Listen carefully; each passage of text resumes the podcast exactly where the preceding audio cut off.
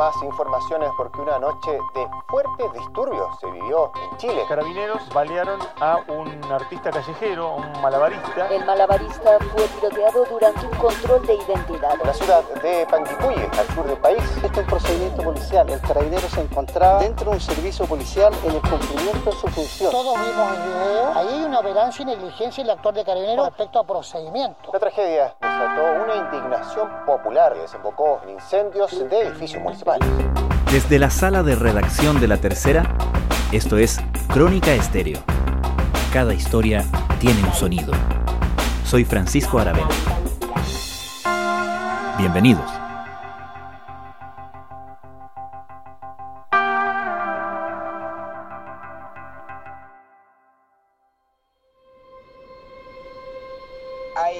Eh, muchas barricadas instaladas en eh, hartas esquinas de las calles céntricas de, de Panguipulli. Incluso hay algunos eh, manifestantes que continúan lanzando objetos contundentes contra carabineros, quienes se desplazan con el carro lanzagua y lanzagases por algunas calles céntricas. Esto hay que mencionar, se registra de manera paralela a lo que está ocurriendo en las cercanías a la plaza, donde está bomberos aún trabajando para sofocar completamente las llamas que destruyeron por completo el, la municipalidad de, de, de Panguipulli.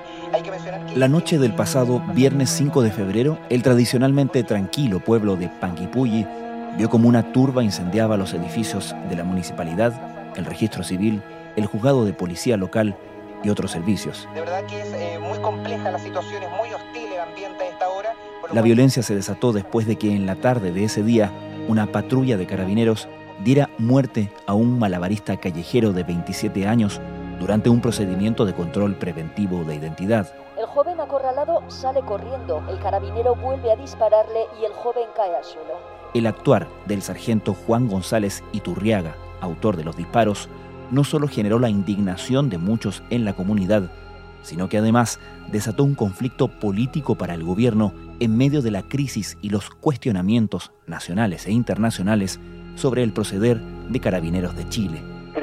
También refleja la falta de, de preparación, la falta de capacitación de la policía.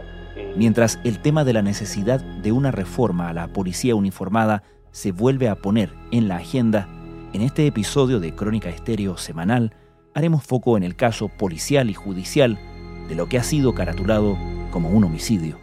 Ya estamos ante una violación de los derechos humanos. Y dice claramente que baje los cuchillos. Configura a nuestro entender el delito de homicidio simple en un grado de, de ejecución de consumado. imputado eh, entendió los hechos materia de la investigación. Sí, su señoría. ¿Qué plantean el Ministerio Público, los querellantes y la defensa del único imputado? ¿Qué pasó la tarde del viernes 5 de febrero en Panguipulli?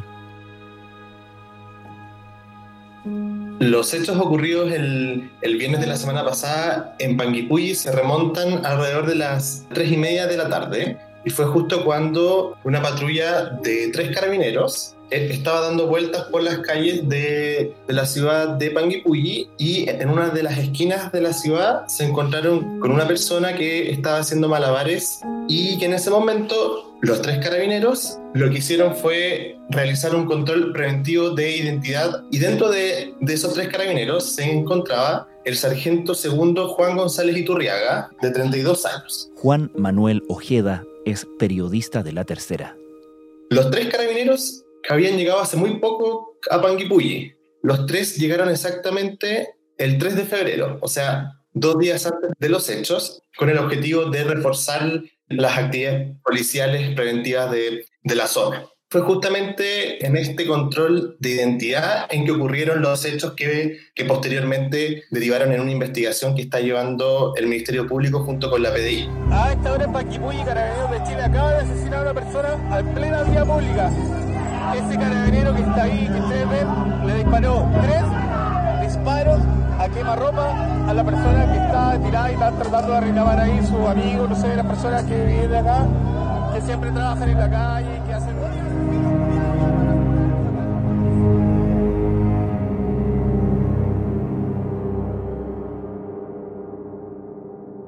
¿Qué sabemos de la víctima de Francisco Martínez Romero?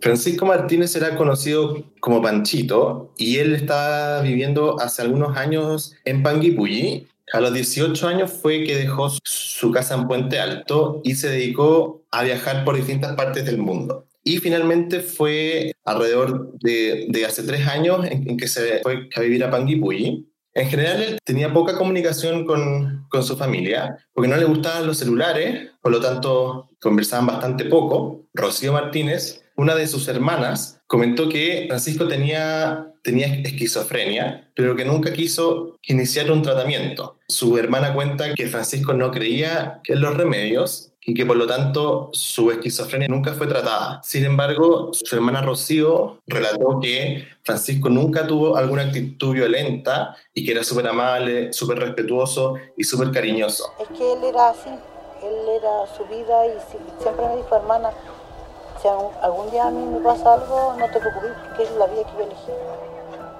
Y él le gustaba así, no había cómo retenerlo. Fue durante el estallido social de octubre del año 2019 que Francisco Martínez se incorporó a la Asamblea Territorial Multicultural de Panguipulli. Francisco también era súper activo en distintas comunidades de Panguipulli por lo tanto que era súper conocido por la comunidad.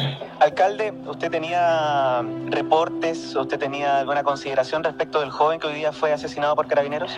Mire, yo lo conozco porque fue parte de uno de nuestros programas de, de la IDECO, especialmente vinculada a las personas en situación de calle, con respecto a los almuerzos solidarios del invierno y el, la residencia eh, municipal de invierno también que los cobijaba los, los, los meses más complejos, lo veía en la calle, en el supermercado, era muy conocido Panguipulli, eh, no es de Panguipulli, entiendo que es de otra comuna, otra región, y ha estado llegando en varias ocasiones Panguipulli, echándose ocho meses, seis meses, pero eso es lo que yo sé de él, y que era una persona muy tranquila, que no le hacía daño a nadie, básicamente.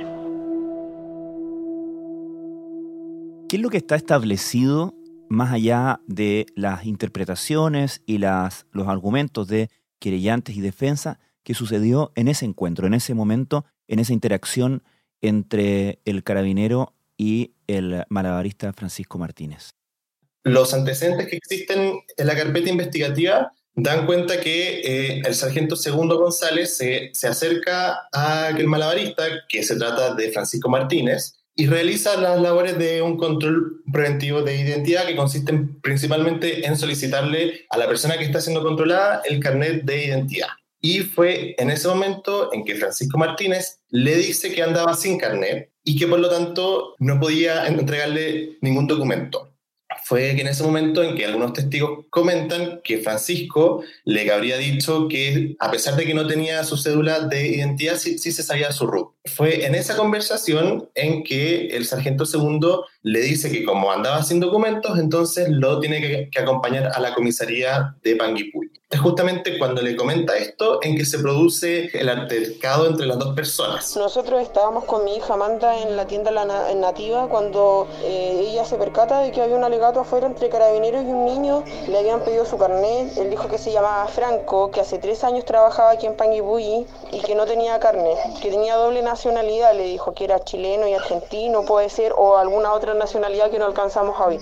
En ese minuto eh, él le dice, me llamo Franco, ¿y tú? ¿Cómo que tú? Le dice el carabinero, me llamo Franco, ¿y tú? Y hay un dato importante que hay que tener en cuenta, y es que el malabarista, Francisco Martínez, estaba haciendo malabares con tres machetes. Es justamente cuando el carabinero le dice que lo tiene que acompañar a la comisaría, en que los testigos e incluso el imputado, el sargento González, empiezan a testificar posteriormente que Francisco Martínez empieza a asumir una actitud amenazante, en que incluso el malabarista levanta los machetes diciendo que, que, no iba a acompañar al carabinero a la comisaría. Es en esa discusión en que el sargento González retrocede y saca su arma de servicio. Se transa una pelea hasta que el chico levanta su, su cuchillo de, de, malabar y el tipo, el carabinero le dispara en un pie, después le dispara en el otro pie y le disparó directo en el pecho. Tiene un disparo en el pecho con salida de proyectil. Los hechos fueron registrados por una persona que estaba en una de las calles aledañas a ese lugar y por lo tanto toda la dinámica de los hechos se, se puede apreciar desde cierto ángulo en este video que posteriormente fue viralizado por redes sociales. Cuando el sargento saca su arma de servicio, la víctima empieza a avanzar hacia él. El imputado, el sargento González, testificó posteriormente que él actuó ante una amenaza a su integridad física, justamente porque la víctima se le abalanzó luego de amenazarlo. Y el carabinero dice que la víctima le dijo textualmente, te voy a matar. No había otra forma. Don Juan desearía que hubiera sido otra forma y que esto no terminara así, pero no había otra forma. Él buscó evitar esto y no, y no pudo y no, y no, y no, y no pudo no pudo no pudo evitarlo cuando esta persona se acerca se acerca eh, con los machetes es en esa situación en que se producen los disparos por parte del de el sargento González. Claramente, ¿para qué vamos a ver? La agresión es ilegítima. O sea, una persona con machetes en la vía pública, mostrándolos, exhibiéndolos y acercándose al funcionario policial y no obedece las órdenes, claramente, en su señoría, creemos que resulta una agresión ilegítima porque no está permitido por el derecho que nadie ande amenazando a otros con machetes desde el inicio, desde el inicio. En toda la, dinámica de los hechos, los carabineros testificaron posteriormente que se le pidió a Francisco que dejara los machetes y que Francisco hizo, hizo caso omiso a esa instrucción y que incluso volvió a reiterar sus amenazas en contra de los funcionarios y en un minuto se escondió detrás de una estructura metálica. En ese momento continúan los disparos y Francisco sale de la estructura metálica y continúa caminando con los machetes en sus manos. Y en relación a los antecedentes que ha podido establecer la fiscalía, la, dinámica de los disparos fue la siguiente. Existió un primer balazo que ocurrió en dirección hacia el piso. El segundo balazo fue en dirección hacia la caja metálica en la que se protegió la víctima. El tercer balazo llegó al pie, el cuarto al muslo, el quinto llegó a la ingle de la víctima y finalmente existió un sexto disparo que le llegó al tórax. Se trata de una víctima que tiene cuatro impactos de bala en su cuerpo y que con tres disparos ya era suficiente, sería. Eso es lo que hemos sostenido. Y que el cuarto disparo, ese disparo es el que no es justificable. Y ese, en ese momento pierde la característica de la necesidad racional de defensa. Fue justamente este último disparo, el sexto disparo, que según el informe del Servicio Médico Legal fue el que le causó la muerte. Y posteriormente, la Fiscalía, durante la audiencia de formalización, calificó el sexto disparo como innecesario. El cuarto disparo lo hemos sostenido eh, y de acuerdo a, la evidencia que ha sido eh, mostrada, y no solamente por el Ministerio Público, sino que también por, todos, que la persona ya tenía tres impactos en su cuerpo, que la persona fue desestabilizada y que la persona, que es la víctima, Francisco, recibe ese último impacto de bala en un momento en que pierde el equilibrio, en que ya va en una trayectoria de caída, Incluso el fiscal en dicha audiencia aseguró que tal disparo excede la necesidad racional del medio empleado por el imputado para impedir o repeler la referida agresión.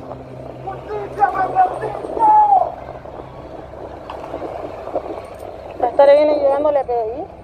Fue cerca de, de las 4 y cuarto de la tarde del viernes en que la Fiscalía despachó una orden de investigar a la Policía de Investigaciones. En ese momento la orden quedó rotulada como un homicidio con arma de fuego y fue en la noche del viernes en que la PDI detuvo al sargento González. Muerte de Pancho, que hoy quedó en manos de la justicia y con un carabinero mientras tanto detenido.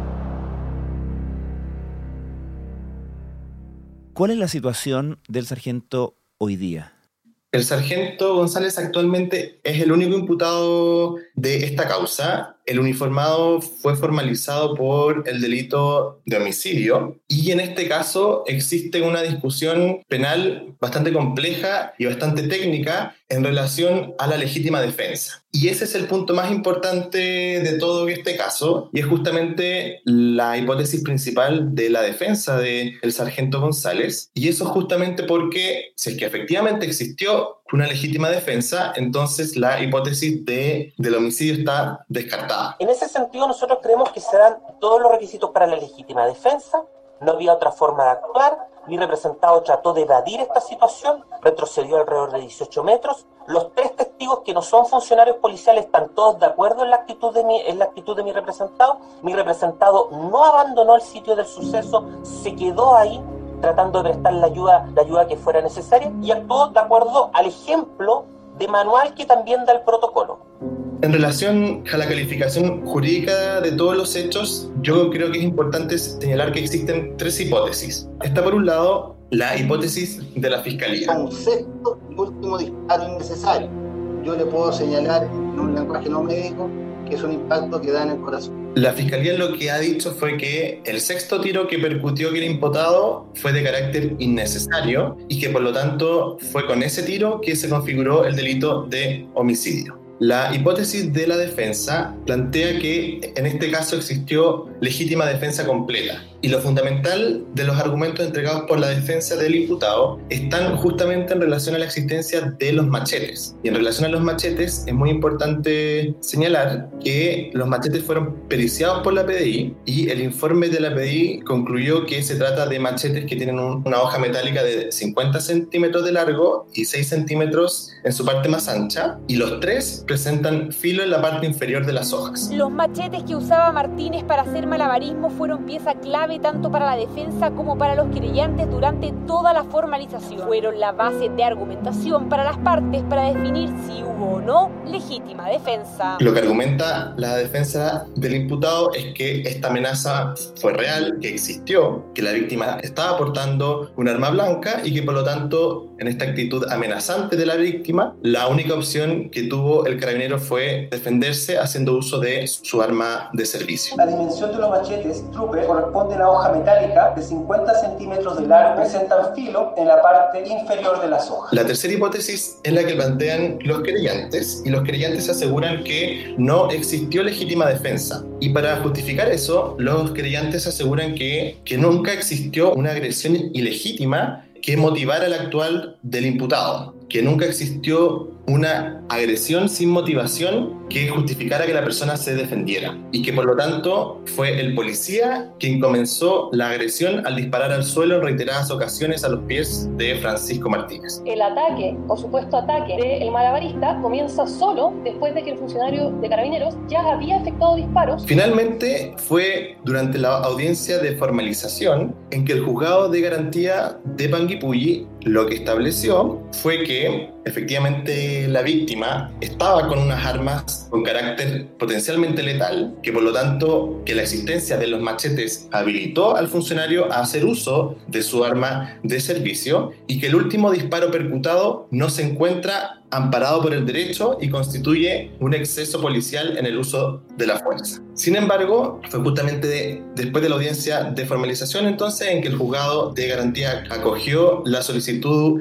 de la Fiscalía y decretó el arresto domiciliario total del imputado. El Ministerio Público decretó arresto domiciliario total para el carabinero Juan Guillermo González. Sin embargo, los creyentes apelaron porque los creyentes estaban buscando que se decretara la prisión preventiva y días después incluso fue la misma defensa del sargento González quienes apelaron para conseguir una cautelar que fuera más leve. Por lo tanto, fue la Corte de Apelaciones de Valdivia la que finalmente tuvo la última palabra. El caso fue visto el miércoles y finalmente en fallo dividido de dos votos contra uno, los ministros acogieron los argumentos de la defensa y aseguraron que se puede afirmar actualmente que el imputado actuó al amparo de la hipótesis de legítima defensa. Por lo tanto, revocó la resolución del juzgado de garantía de Panguipulli y decretó la medida cautelar de firma quincenal y arraigo nacional. Después de la apelación, todo quedó en manos de la Corte de Valdivia, que resolvió dejar al carabinero solo con arraigo nacional y firma quincenal, cuatro meses que dure la investigación.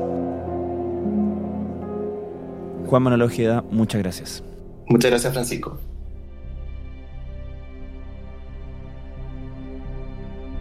El 8 de febrero el tribunal estableció un plazo de 120 días para la investigación del Ministerio Público sobre el homicidio de Francisco Martínez. Los escenarios eventuales contemplan la posibilidad de que la Fiscalía se forme la opinión de que el sargento Juan González actuó en legítima defensa completa, con lo cual el acusado quedaría libre, o bien persista en su tesis y lo acuse de homicidio simple, con la legítima defensa incompleta como atenuante. Considerando su irreprochable conducta anterior, es improbable que el carabinero enfrente una pena de presidio. El martes pasado, tres senadores de oposición, Jaime Quintana, Yasna Proboste y Alejandro Navarro, solicitaron al fiscal nacional Jorge Abbott la designación de un fiscal especial para investigar el caso. Los parlamentarios aluden a que, comillas, existen factores de gravedad y complejidad necesarios para nombrar un fiscal especial para estos casos que tradicionalmente han recibido apoyos corporativos, en este caso de la misma institución de carabineros y del gobierno, y se han visto favorecidos de redes de protección para no ser investigados adecuadamente.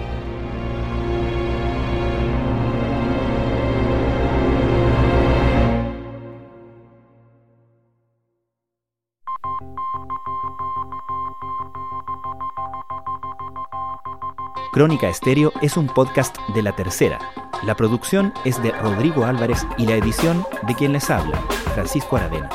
La postproducción de audio es de Michel Poblet. Nuestro tema principal es Hawaiian Silky de Sola Rosa, gentileza de Way Up Records. Nos encontramos pronto en una nueva edición de Crónica Estéreo. Les recordamos que durante enero y febrero Crónica Estéreo estrenará un capítulo por semana.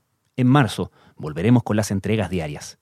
Nos encontramos el próximo viernes con un nuevo episodio de Crónica Estéreo.